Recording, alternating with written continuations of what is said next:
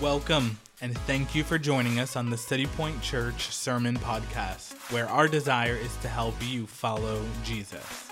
We are so glad that you are here, and wherever you are listening from, we believe that God has something in store for you through today's message. Our rhythm at City Point Church, if you're a newer with us this morning, we are just going paragraph by paragraph through the book of Colossians. We only have a couple of paragraphs left, and so uh, I'm excited for today's paragraph. We have one next week, and then one more the week of Thanksgiving, and then we will be done with the book of Colossians. And I hope and trust that as we have been sitting under this book and the authority of God's word, that we have been shaped and changed through the words that the Spirit of God has superintended through a man by the name of Paul. Paul is writing this letter to a church in a, a city called Colossae. Paul had never been to this church. He didn't know these Christians. He had never seen them or met them face to face. And yet, we see on these pages just his pastoral heart and desire for them to know and to love Christ. And so we are just picking, up, picking it up right where we left off last week. Before we jump into chapter 3 here, we're going to actually pick it up at the end of last week's paragraph in verse 17 in just a moment. But I wanted to say uh, one word before we jump into this week's text, and that is that not everything in this week's text is going to directly apply to everyone in the room. And so you get to a text like this, and again, we're just working paragraph by paragraph through the Bible, and you would get to a text and it addresses some very specific people with some very specific admonitions. And so you might be sitting in the room this morning and you're a single adult, and here we're going to be talking about the marriage relationship, and you're thinking, that doesn't apply to me. Or maybe you are married, but you don't have kids, and you're, you're hoping to have kids, but you don't have them right now, and so we're talking about the parent child relationship, and you're thinking, well, that doesn't apply to me. And then for everybody in the room, we're going to be talking about the servant master relationship. And it's like, well, that doesn't apply to me either.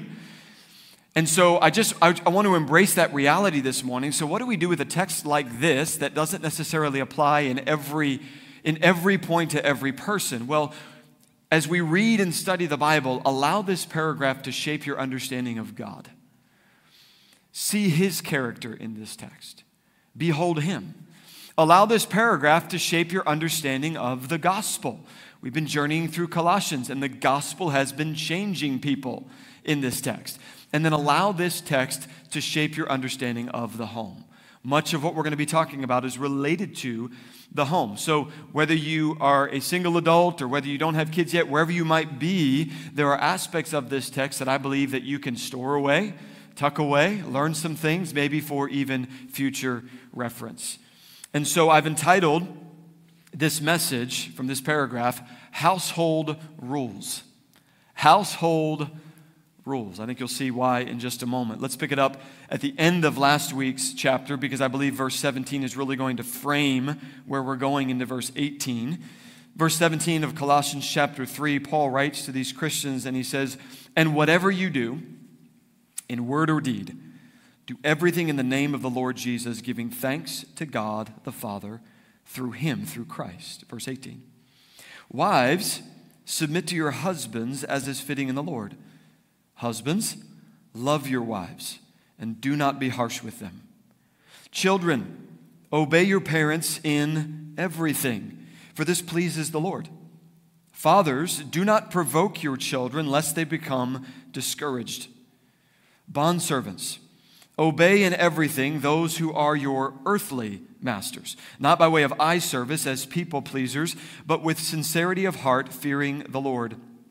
Whatever you do, work heartily as for the Lord and not for men, knowing that from the Lord you will receive the inheritance as your reward. You are serving the Lord Christ. For the wrongdoer will be paid back for the wrong he has done, and there is no partiality, chapter 4, verse 1 Masters, treat your bondservants justly and fairly, knowing that you also have a master in heaven. Every week, I give a big idea that sits over top of this text that I believe will help us to unpack what we're about to study. And so here's the big idea for this morning, if you want to write this down. Jesus above all, which is the theme of the entire book, Jesus above all properly frames the rules of household relationships. When Jesus is preeminent, when Jesus is supreme, that reality of Christ above all frames the rules of household relationships. Everything in this paragraph is related to the relationships taking place inside the home. Even the last section, to the bond servants, as Paul calls them, these are household servants, those who would, would have been members of a home. They would have lived in the home and they would have served the home. So, Jesus, above all, properly frames the rules of household relationships. Now, I heard this past week that Uno has been posting some of their official rules on their Instagram account. I don't know if you've seen that, um, but it's making some people mad because apparently many of us have been playing the game of Uno the wrong way. And so on Uno's official Instagram account, this is the under the authority of Uno, this is what they said about their game. If somebody puts down a plus 4 card, you must draw 4 and your turn is skipped. You can't put down a plus 2 to make the next person draw 6. We know you've tried. Okay, how many of you play this way? I'm just curious, okay? All right, you're wrong. Okay, Neil, you're wrong. That is not apparently how you play the game of Uno according to Uno. Well, this has made some people particularly upset because they've been playing it differently. One individual named Quintel replied to Uno and said, What about a plus four on a plus four? To which Uno's official Instagram account replied, No. to which Quintel replied back to Uno, You don't know how to play the game right. I think he's onto something. If you have some time this afternoon, go to Uno's Instagram account and just read the thread. This thing has gone viral. People are not okay with Uno ch- changing or telling them that they're playing the game the wrong way. Uno's not changing the game. We've been changing the game. Uno's just trying to bring us back to reality. So, some of the viral responses under this thread here Chums, whoever that is, said lies Susie's son said, We don't care about the rules, we play by our own rules. Somebody by the name of Ms. Fitz said, Yeah, that sounds like you made that up. Probably my favorite. This is Mickey MacDiva responded to Uno and said, Don't go messing up my childhood. I will literally drop a draw four on you, draw two, skip you, reverse back to me, and change the color in a two person game. Somebody knows how to play the game to their advantage. We were talking about this this past week, and Derek, who is quickly becoming our most favorite quotable staff member, said, I'm not going to let Uno tell me how to play Uno. you know what it's called when you bring your own rules to the game? They're called house rules. House rules. Here's the problem when everybody brings their own set of rules to the game, chaos ensues. We don't know how to actually play. We don't know what it should actually look like inside that game. We've been learning in the book of Colossians that the gospel changes everything. It, it changes us theologically, it changes us practically. We are setting our mind on things above. Our orientation has changed. Our, our relationship to sin has changed. The, the gospel is changing everything about us, but it's also changing us domestically. In other words, the home should look different because of the work of the gospel. And you could make a pretty significant argument in favor of this truth that the truest version of you is the version of you on display in your home. The truest version of you is not you with your friends. The truest version of you is not you with your coworkers. The truest version of you is with those who are closest to you. And so there must be a unified set of what I would call this morning gospel house rules. And so, what Paul is going to lay out for us is what the gospel should look like inside the home. How does the gospel influence and affect the way that the relationships that are closest to us work? And so, Jesus, above all, properly frames the rules of household relationships. Here's what it's going to look like. We've got really two questions that we want to answer. First of all, what are the relationships? And secondly, what are the rules?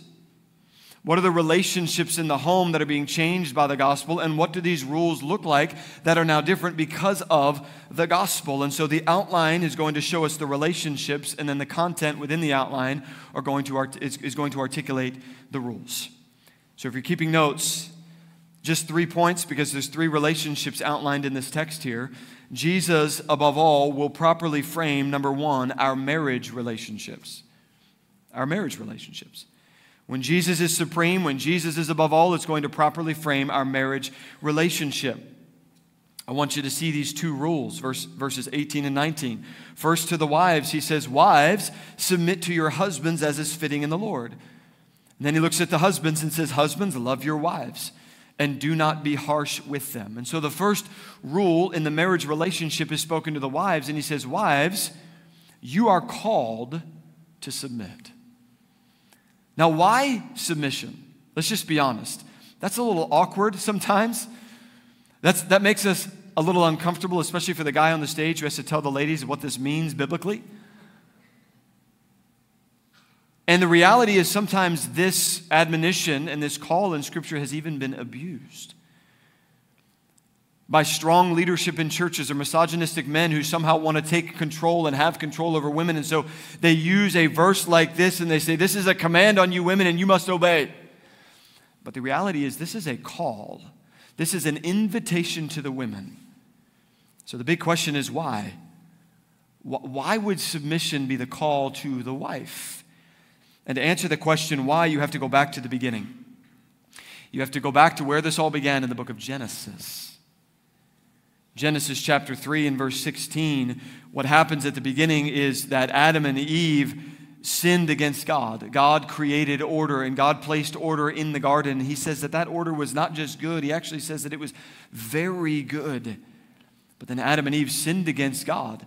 And in sinning against God, this curse ensued. And so, as God is speaking both to the man and then to the woman about the results of this curse, he looks at the woman and he says to her in Genesis 3:16, "Your desire shall be contrary to your husband, but he shall rule over you." In other words, there will still be the order in the home, but now your desire is going to be contrary to that. And that is a result of the fall. That is a result of the curse. And so now in the gospel household, what Paul is saying is to the women, there is this invitation to come back to what God has created and established in the home. And something is missed a little bit in the English version here, and that is the verb here to submit is in what's called the middle voice, which means that she is being asked to do this. There is volition involved in this. She is being invited into this. This is not being commanded to her, she is being called into this. In other words, this doesn't work, ladies, apart from your willingness to do this. And so, just as Jesus willingly submitted to the Father to accomplish redemption's plan, and just as the church willingly submits to Christ to accomplish gospel mission, so too the wife is invited to willingly submit to her husband to counteract sin's curse so that her marriage can accomplish creation's purpose. So, really, marriage is a divine partnership.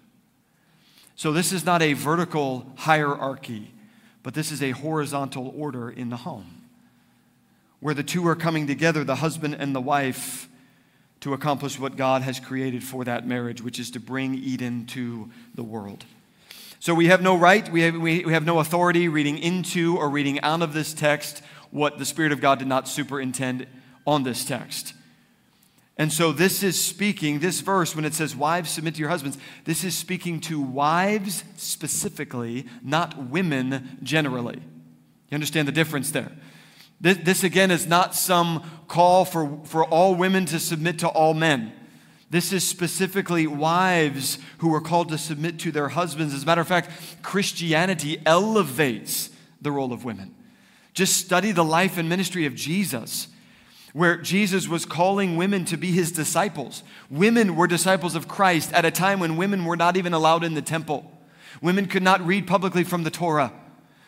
But Jesus is calling them to apprentice with him and to walk with him and to sit under his teachings and to observe his miracles and to participate in his ministry with him. Jesus oftentimes is seen going to the women first. He goes to a woman at a well, and she is the first woman who is commissioned to make public the news of the gospel. It's a woman that is the first one told to go spread publicly that news. Everybody before that woman was said, Don't make me known yet. The time has not yet come yet. But now, to a woman at a well, Jesus says, You are the one who is going to go back to your city and make, make this news known. I think of the early church, how women played such a prominent role in the early church. Phoebe was one of the first deacons to serve in the church. Priscilla, a woman, was disciple, seen discipling a learned and educated man by the name of Apollos. Priscilla, the woman, is discipling this educated man, Apollos, because he didn't fully understand the way of the gospel and the way of Jesus. And so God is using her. God used Lydia as the patron of the church at Philippi through her financial resources to provide a place for that church to gather. Philip's daughters were being used to prophesy and to speak the word of God over the congregation. And so, as you see in the life of Jesus and in the life of the early church, the mission would not have moved forward if it had not been for the role that women played in the church. So, this is not speaking of women generally as if they are inferior to men. By the way, this is not speaking of wives either as if they are inferior to their husbands. This is about order, not value. Galatians 3:28 says that in the gospel there is not Greek and Jew, there is not slave and free, there is not man and woman. In other words, there is a complete equality in Christ. We are joint heirs, the Bible says, with our wives, husbands joint heirs, equal heirs with our wife. And so this is about order, not value. No one would argue, no one would try to convince us that Jesus was somehow of lesser value than God, and yet Jesus submitted himself to the authority of the Father. Why? Because there was order in the Trinity. So it's about order, not value. But also, ladies, I want you to see something in here. In verse 18, it says, Wives are to submit to their husbands, but then it says, as is fitting in the Lord. In other words, God is the higher authority in your life. Ultimately, this is not about you following your husband as much as it's about you following God. And what this becomes is it becomes a safety net, it becomes a protective measure if there is an abusive husband who is somehow even trying to maybe take and twist and manipulate this verse to mean something that it doesn't mean, or maybe he doesn't even know God and is being abusive physically or emotionally or spiritually in any way, that now, women, you, your first priority of following is to God. He is the higher authority in your life. And for all the husbands in the room, we need to hear this as well. We need to hear this because we have a responsibility to lead well and to never lead in a way that would somehow that would somehow be against the will of God in the life of our wife. So God will hold us as husbands accountable for whether or not we lead well our wife because she is following and she is submitting as is fitting in the Lord. I would also say under this point that we should keep in mind that in a, in a parallel book in Ephesians, 522 where Paul also says for wives to submit to their husbands in the verse just before that in verse 21 he says that we are all to submit to one another. So in some regards yes the wife is called to submit to the husband in this order in the home but we are all husbands and wives men and women called to mutually submit to one another as well. So let's not talk about the one without also talk about talking about and emphasizing the other. So, the first rule of the home here is the wives are called. You are invited. You are invited by God into this partnership, this divine partnership with your husband. But the second rule then is now to the husbands. Verse 19, he says, Husbands, love your wives and do not be harsh with them. Now, this is different than the middle voice that's used for the women. This is the active voice. So, men, we don't have a choice. This is not a call for the men to love, this is a command for the men to love. There is no higher level of commitment, care, and concern than love. You can't level up from love. Like, love is the highest level. That means that in order for you to love her well and to love her best, you, you must be putting her first. Love counters any and all harshness the word there is this idea of bitterness. So, husbands, love wives and do not be harsh with them. When she doesn't meet some preconceived expectations, husbands, we are called to still love. When she's having a good day, we love. When she's having a bad day, we love. When she parks your car and rubs your rims against the curb and gives you curb rash, we still love. When she is embracing, listen, when she is embracing her weaknesses and limitations and communicating that to you, we love. And when she is exercising her strengths and her giftings that sometimes are far superior to yours, we love. Love is the highest call, which is why this is the command given to men and given to husbands. So, husbands, to love your wife, you must know your wife. Peter talks about this in 1 Peter 3 7. Likewise, husbands, live with your wives in an understanding way. Guys, we're not always good at this. We're not always good at slowing down. We're not always good at listening. We're not always good at understanding. We just think, well, she's just different because she's a woman. Listen, we are called to live in a way that is loving, which means we must live in a way that is understanding. Love is gentle. Love is kind. Love is not quick to be angry. And love for the husband is not an option. So I want to give some application to this. And so I want to apply this. I want to apply this first point by giving you three practices of a Jesus centered home. Three practices if Jesus is to be, to be above all, this is going to frame, properly frame the relationships, the household relationships. And so, what would be three practices of a Jesus centered home or Jesus centered marriage? Number one, I would say this for the husbands and wives prioritize worship. Prioritize worship. Prioritize your worship at home. Prioritize the time that the two of you would spend together, both reading God's word, engaging with the scriptures, and praying together.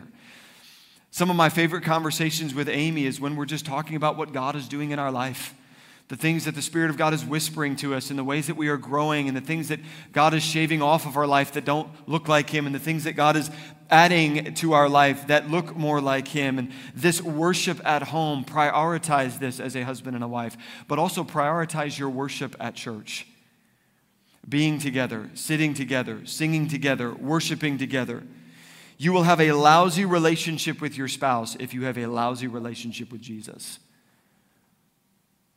And so prioritize worship. Number two, the second practice of a Jesus centered marriage is to focus on your role, not your spouse's role. In other words, stay in your lane. Wives, the call to you is to submit. Husbands, the command to you is to love. That's your lane. Focus on what God is, is speaking to you and saying to you from the scripture. This isn't us going about trying to correct and change our spouse, but rather trying to be the person that God is calling us to be. And what I have found is that in a gospel saturated home, there will be no leveraging of rights and roles there will be no reminding that, well, you're supposed to do this, and the Bible says you're supposed to do this. But instead, there will be a blending and really even a, even a blurring of those lines to the point that there is a mutual love and a mutual submission to one another. That is the beautiful thing that starts to happen as you focus on your role and what God is speaking to you from Scripture. Focus on your role, not your spouse's. But then the third practice of a Jesus centered marriage is to celebrate strengths and support weaknesses. Some husbands are just lousy at keeping a budget. So stop keeping the budget, guys. Like, give that to your wife. That's a strength of hers. She's better with the bills, she's better with the numbers, so let her do that. Celebrate that strength.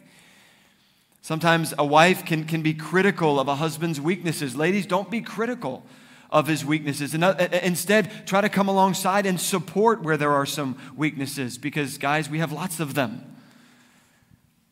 So, support where there are weaknesses and celebrate where there are strengths. My wife, Amy, here on the front row, one of her strengths, one of her passions is theology. She loves to study the Bible, she loves to study the deep things of God. And to be honest, I've heard some pastors, I've heard some preachers get up, and I've thought to myself, Amy has a better understanding of the Bible than they do.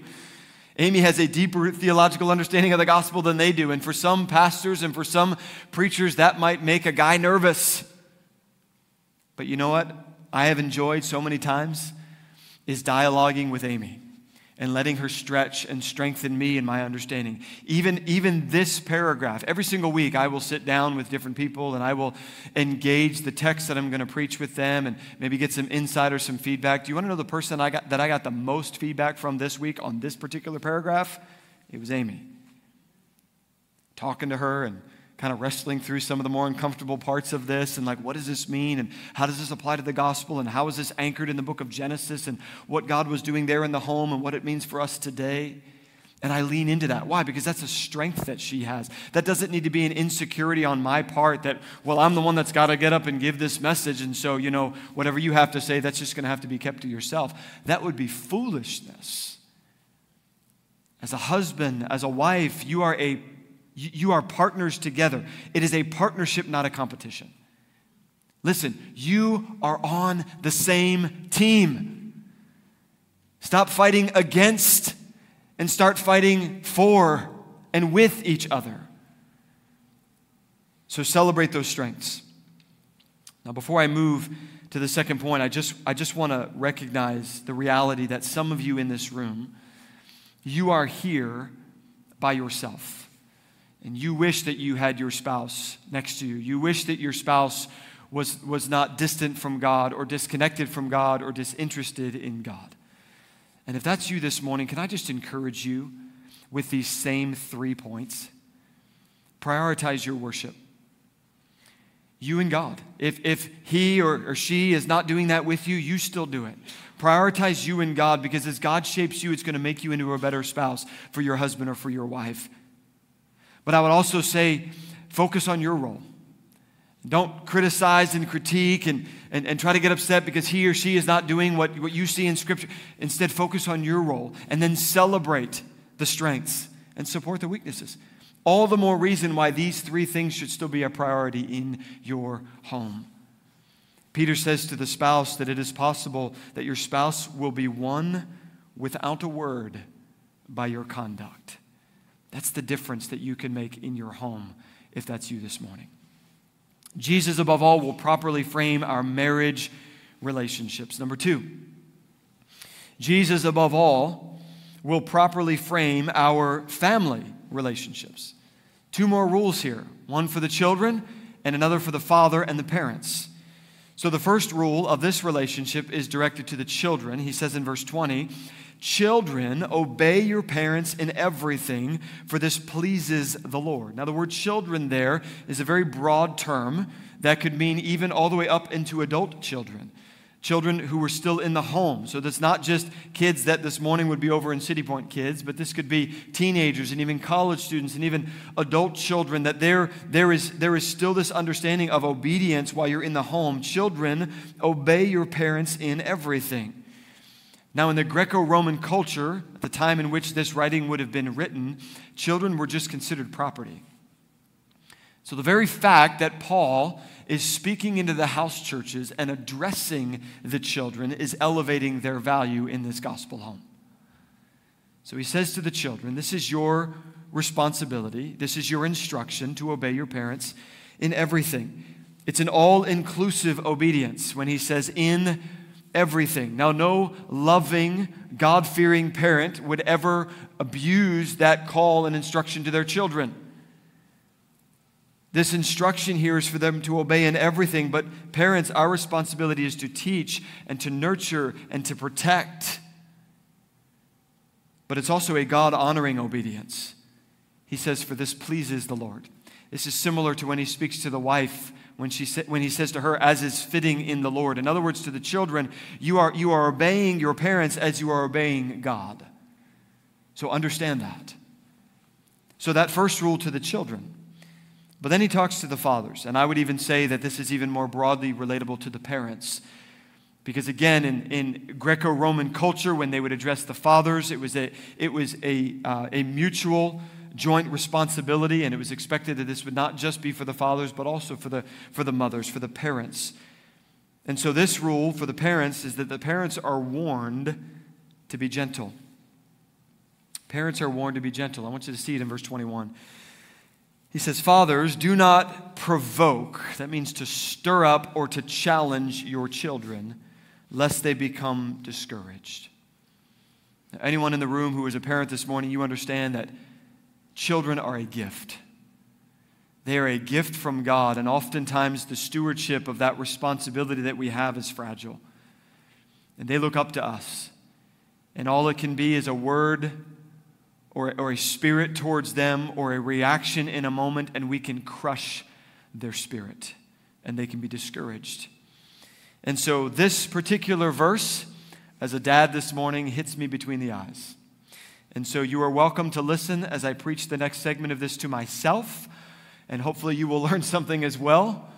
But I have found oftentimes as I come back to this verse, the Spirit of God just challenging me and warning me that my responsibility as a parent is not to provoke, not to stir up in any way that would discourage or harm the spirit of that child. So, how do parents, and sometimes specifically dads, provoke their children to discouragement? I listed several things here ways that parents, sometimes this is not exhaustive, but sometimes these are ways that we can provoke our children to the point of discouragement. This can happen when we are impatient. When we told that child three, four, and five times to brush their teeth and they, they're still staring at the wall. They've still forgotten to do what we told them to do. We can provoke a child when we, as parents, are perfectionists because we told them to go mow the lawn and those lines are not as straight as they would have been if we had mowed the lawn. And there's some tufts of grass that they missed. And all of a sudden, our perfectionism is now causing us to get upset at them. We can provoke a child when we transfer our own frustrations onto them. Maybe that electric bill was a little higher than you were expecting and you're frustrated, but now you are transferring that frustration to a child who had nothing to do with that electric bill, and now you are provoking them to the point of discouragement. We can provoke our children, parents, when we get angry at them. It may not even be because of something that they did, but now they are the easy outlet for our anger, and so we just blow up on them because we're angry. We can provoke our children when we are absent. This is huge when we are just not in the home, or maybe we're in the home, but our minds are somewhere else. Sometimes that overtime just isn't worth it. Sometimes it's a good practice to come home and just put the phone away. Put it down, parents, dads, moms. Be in the room. Be in that space with the child. Well, they've got their they've got their Xbox, they've got their video games, they've got their YouTube that they want to watch. Listen, turn that off and turn your phone off and go outside and play catch and go to the park and be together and be present in the life of your child. Because whether they express it or not, there may be a provocation that's taking place in their heart. They're being provoked because that phone or that job or that other thing is of greater priority to you than they are. We can provoke our children, parents, when we are emotionally unhealthy ourselves.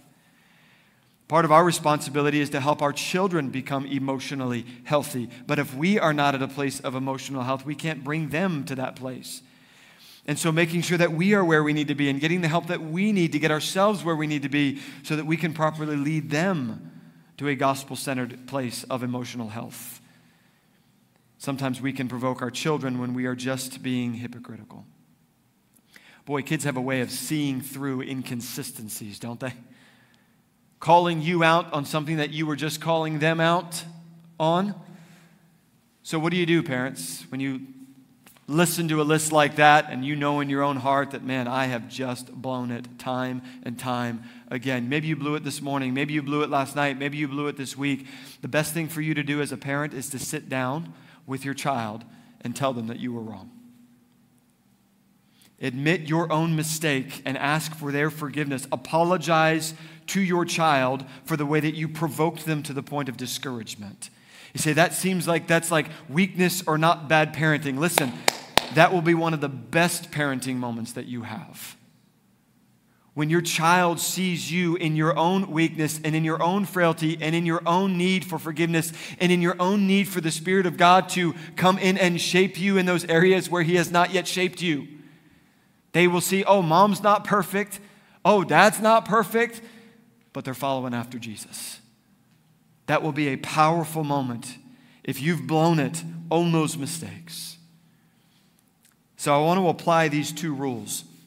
I want to apply them in a similar way that I did for the first point. So let me give you three more practices, but this time, practices of a Jesus centered family. Practices of a Jesus centered family. Now, the only time in my life when I was an expert at parenting was before I had kids. So I am not trying to claim this morning that somehow I am an expert at this, but here are some things that I have picked up along the way. These are some tips that have helped me, that others, others have instilled in me, that I hope might help you if you're a parent this morning. Practices of a Jesus centered family. Number one, prioritize worship. See, boy, that sounds a lot like the first three tips that you were giving. That's because it's the same. Prioritize worship in your home. Moms and dads, prioritize your time with Jesus. Now, listen, you don't have to sit down and give a big idea and three points and a learning to live question. You don't have to think that it has to be some formal 45 minute explanation of a text where you get into the middle voice of the Greek language. You don't have to do that. But remember this something is better than nothing. Something. A verse, a chapter from a kid's devotional book that you read together. Something is better than nothing. Sitting down as a mom and a dad and prioritizing that time at home, but also not just prioritizing worship at home, but prioritize worship collectively in the church. Parents, do you know what your kids need to see you doing? They need to see you worshiping Jesus as we sing. They need to see you with your Bible open as, as the preaching is going on. They need to see you taking notes and writing some things down. They need to see you prioritizing that time in your life group. They need to see you prioritizing Christ in your life and in your home, not just privately, but also publicly in the corporate gathering. And let me just say this morning be very, very careful of the lie that your kids need sports more than they need Jesus, or that your kids need that dance class more than they need Jesus or that your kids need the extracurricular on the weekend that keeps them out of church more than they need Jesus because you are communicating something to them. That doesn't mean that you can't do sports. That doesn't mean that you can't do dance. It doesn't mean you can't do those extracurricular things. But listen, there must be a priority of Christ first, Jesus above all, even in the very practical areas of your home. Jesus, above all, is not just for your eternity and not just for your sanctification in the way that you live your life, but it's also Jesus, above all, in your family. So, parents, prioritize worship for your family. Number two, don't just shape their hands, shepherd their hearts. Don't just shape their hands. This is not about behavior modification. Although, if I could be very honest this morning, behavior modification looks very tempting sometimes. And sometimes it's even easier. Like, here are the rules do these things and don't do these things. And when you break one of the rules, there will be consequences. That's behavior modification. That's just shaping their hands and what they do. But we are called to something more. The gospel in the home calls us as parents to shepherd their hearts. What have we been learning from the book of Colossians for our own lives, adults? We've been learning that God wants us to wants to shepherd our hearts. That God wants us to form us into the image of Christ, and it's no different when it comes to our parenting. Our kids are little image bearers. And so we are not just trying to shape what they do and change what they do and get behavior modification out of them and stop doing those things that are that don't line up with our list of rules in this house and stop doing those things that irritate me. That's not just what it's all about. There's something underneath. There is the heart of the child that must be shepherded into the likeness of Christ. And the means to that end is the gospel. Shepherd their hearts. But then, thirdly, disciple during regular routines. This is a practice of a Jesus centered home. Disciple your children during regular routines. Routines. Routines. What does that mean? That means something that you do every day, like eat breakfast, have bedtime, whatever that routine is, brush the teeth, get in bed, tuck them in, kiss them goodnight. There are routines that you just do. The drive to school, what I'm, what I'm encouraging you to do is to disciple your children during those regular routines because those are powerful, regular, ongoing moments in the life of that child. We started doing something recently in our home, maybe, maybe a couple of months back, three or four months ago. Every time we sit down at dinner, which I think we do that all together, maybe five times a week, Maybe, maybe, maybe more, maybe a little less, but at least we're kind of hitting it at about five out of seven, where we'll sit down and have a meal together. And when we have that meal, we take a moment to do our rose and our thorn. We go around the table, and everybody shares the best part of their day and the worst part of their day their rose and their thorn. And the first thing that this does in a house full of all boys is it just sort of gets everybody settled down a little bit and lets us learn what it means to speak one at a time. And so they'll start going around the table and they'll say, This is the best part of my day, and this was the worst part of my day. And sometimes with our four year old, we get two best parts of his day. You know, sometimes they mess it up. Sometimes the worst part of the day was just a moment before when they were like fist fighting, and now another fight ensues at the dinner table because they just reminded the brother of what they did. It doesn't always work out perfectly. But what I have found is that there are discipleship moments in that routine. Discipling your children in the routines, the regular routines of life.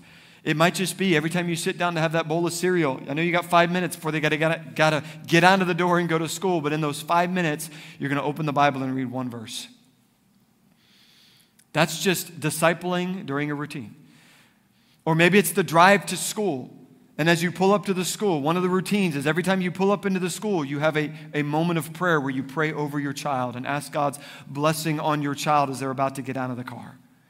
Or maybe it's the bedtime routine. These are some of my favorite moments. That time of prayer. As you are praying, as a parent, you are praying blessings over your child. Don't ever underestimate the power of your prayers over your children. Sometimes our kids will take advantage of those moments. And we're praying and we get done, and then they have a question and they want to talk about something. And as a parent, you know, honestly, it's tempting sometimes to be like, I want a little bit of me time. And putting you to, to, to bed is the end of the you time and the beginning of the me time. And so I'm not sure I want to have this conversation right now. Can we just save this for the morning? Can I encourage you? Resist that.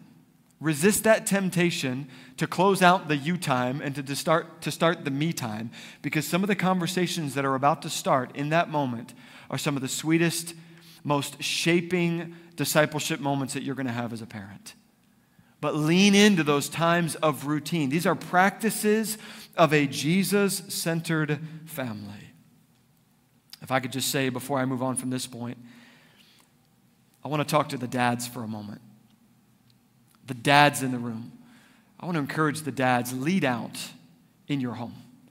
Lead spiritually in your home. The value that your wife brings to this is incredible, but I'm just calling on the dads to be the initiators and to be the leaders in this area. I know this maybe is a little cheesy, but I want you to be the I want you to be the thermostat, not the thermometer. I want you to help set the temperature and not just read the temperature, dads. Lead out in this. I want to say a word to the single moms this morning. You're either a single mom or maybe you're a mom with one of those husbands that's just disinterested in anything I'm talking about right now. If that's you this morning, I want to say two things to you. First of all, you are loved. And secondly, you are not alone. You have a church family. You, you, have, you have men in this church that can pour into your children and can disciple into them. That doesn't mean that, that you are not. You are absolutely pouring into them. And everything we talked about is something that you are leading in and doing on a very regular basis. But I want to encourage you to lean into some of the men that God will be bringing around your children in this gospel community and, and, and allow that influence in the life of your children. But then I also want to speak this morning to the empty nesters and to the grandparents in the room. If that's you today, I want you to find a child. I want you to find a teenager. I want you to find a college student. And I just want you to be their spiritual parent, their spiritual grandparent. Pour into them. Pour into them what God has taught you. You might be thinking, boy, I don't know that I've learned a whole lot along the way. I've, got a, I've, I've gotten a whole lot of things wrong. I'm not even proud of the way I raised my own kids. Listen, don't believe those lies. You are valuable and you are here. And so God wants to use you if you're a little bit older and your kids are gone to pour into the kids in this church and the teenagers in this church and the college students in this church. That's one of the beauties of, of a gospel centered, multi generational church, is that we need each other.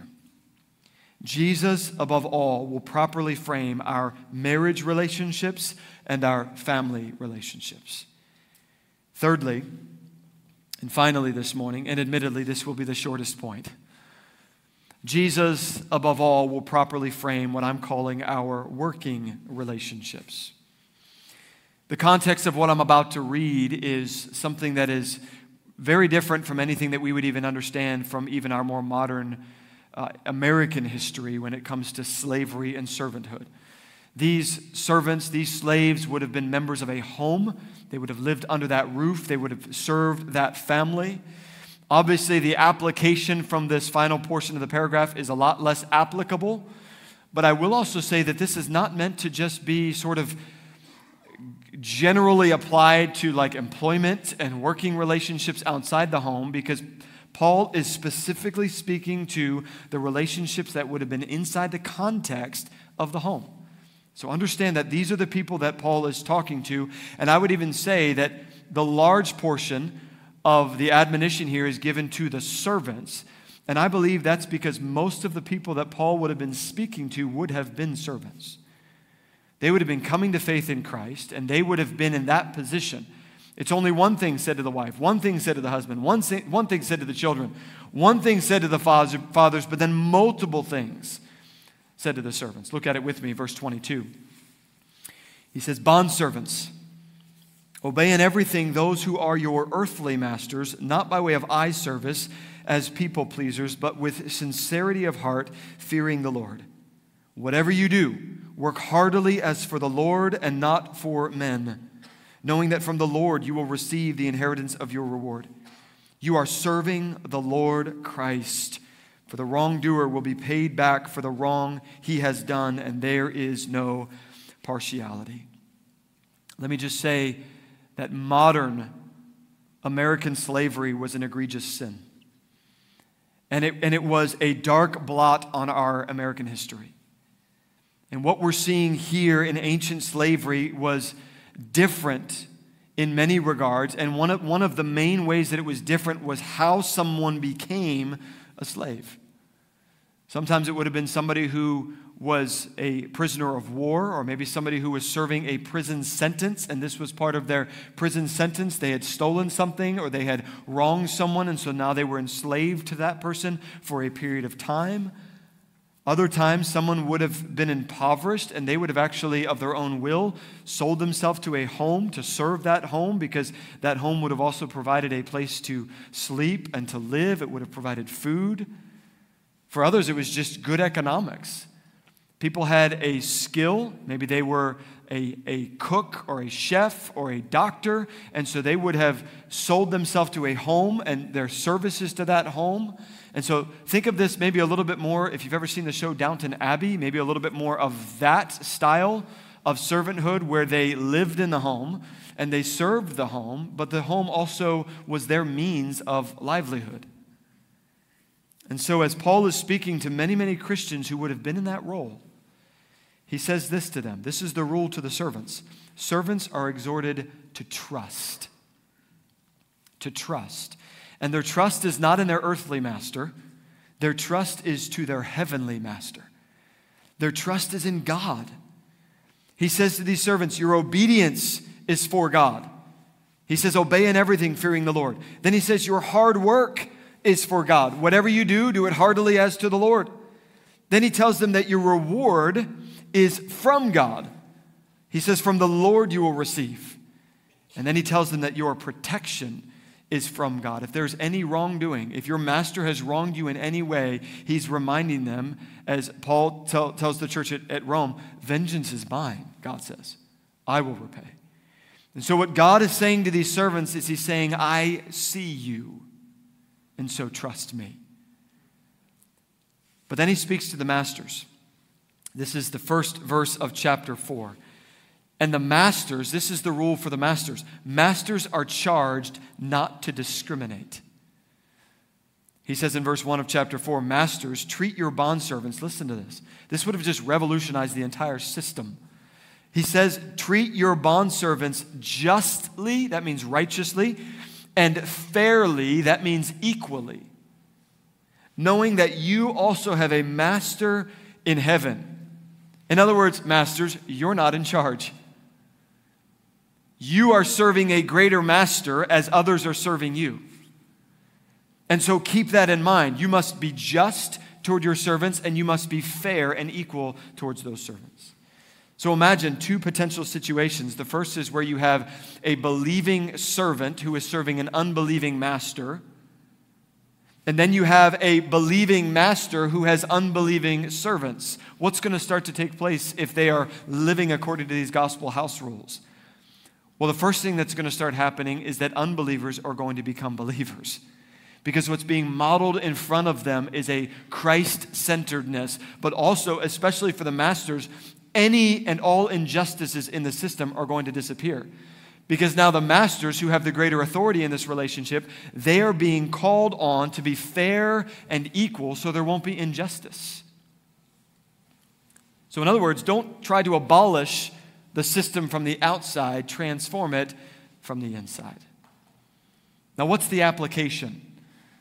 Part of my responsibility every week as I teach is to build a bridge, to build a bridge from the text to your life. What's the application here? Well, I wrote this down live the gospel to change the culture.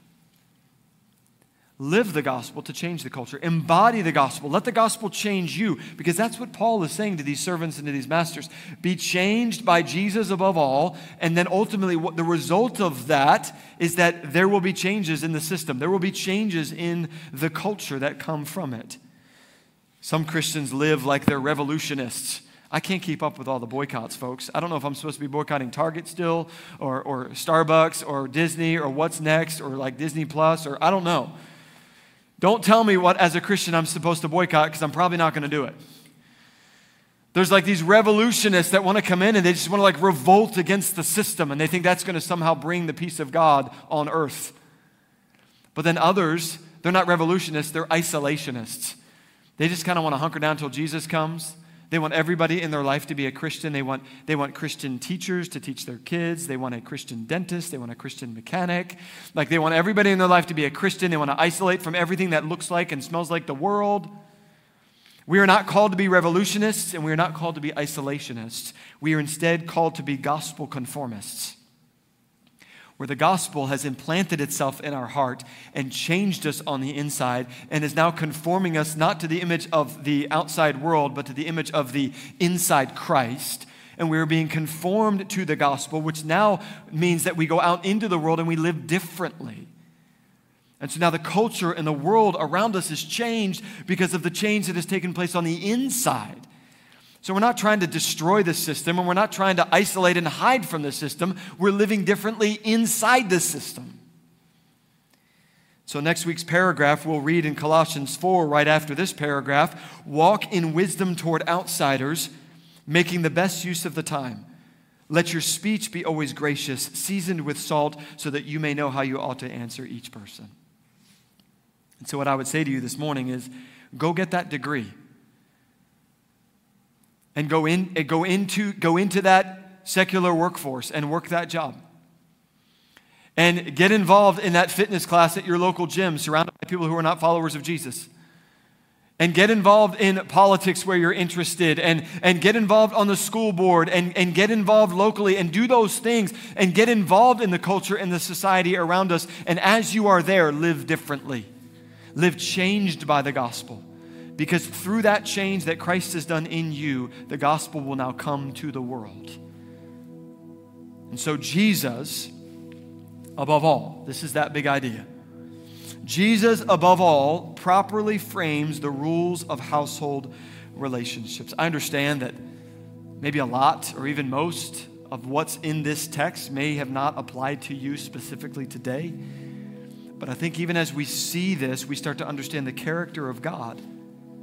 We are not here to bring all of our own rules and to tell, tell God how He's supposed to play the game. There will be chaos if we all just sort of come with our own rules on how the house is supposed to work. But instead, God says the rule to the wife is that she is called to submit. The rule to the husband is that he is commanded to love. The rule to the children is that they are instructed to obey. The rule to the parents is that they are warned to be gentle. The rule to the servant is that he is exhorted to trust. The rule to the master is that he or she is charged not to discriminate. And so let's allow the gospel to change our homes.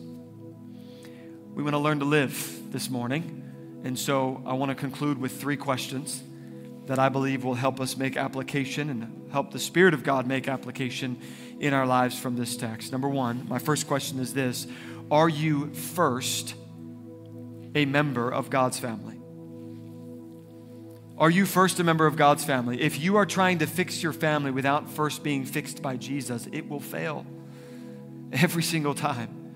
But God first wants to change you. If you have not yet turned to Christ and turned away from your sin and trusted what Christ has done on the cross as the full payment for the full penalty of your sin, do that today. Trust Jesus today. Let Him fix you. And then the fixed you will then go and live a changed life in your family. Number two, what practices do you need to start to put Jesus in the center? I gave two different lists. One practices for a Jesus-centered marriage, another the second one practices for a Jesus-centered family. What practices need to start being implemented in your home to put Jesus back at the center? And the number 3. Where has God placed and positioned you to live differently? You are going to go somewhere this week. You are going to leave this room in a few moments and you are going to live a life outside the walls of this church. But you are still the church. And the Spirit of God is within you. And you are not called to be a revolutionist or an isolation, uh, uh isolationist. Instead, you are called to be a gospel conformist, that you are conformed to the gospel and now the change that has taken place on the inside is changing how you live on the outside. And through the relationships that God will bring into your life, you will have an opportunity to share the good news of Christ with people who are looking at your life and seeing that you're different and you're not like everybody else around. And through that, you will have an opportunity to talk about Christ and his good news of the gospel. Let Jesus change you, not just theologically and not just practically, but even domestically, inside your home. Can we pray together? Father, we thank you for a few moments that we've had, and maybe even a few longer moments than normal to study a text. Portions of the text may be a little bit more challenging, maybe a little bit even more confusing at first glance, but I pray that your Spirit has just taught us and ministered to us today.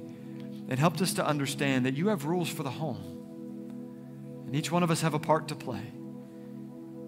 And we cannot live according to your plan apart from the power of your Spirit. So, God, we invite you to do whatever you need to do in our hearts this morning. If there's somebody here this morning that has not yet put Christ first and they're not yet a part of your family, I pray that today, by faith, that they would trust in you.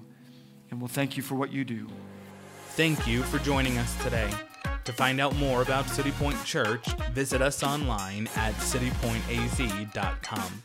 You can also find us on social media at citypointaz. Be sure to leave a review, subscribe, and share this podcast with your friends. Now, from us here at City Point Church, go seeking to live on mission for the glory of God with this truth stamped over your life that you are loved.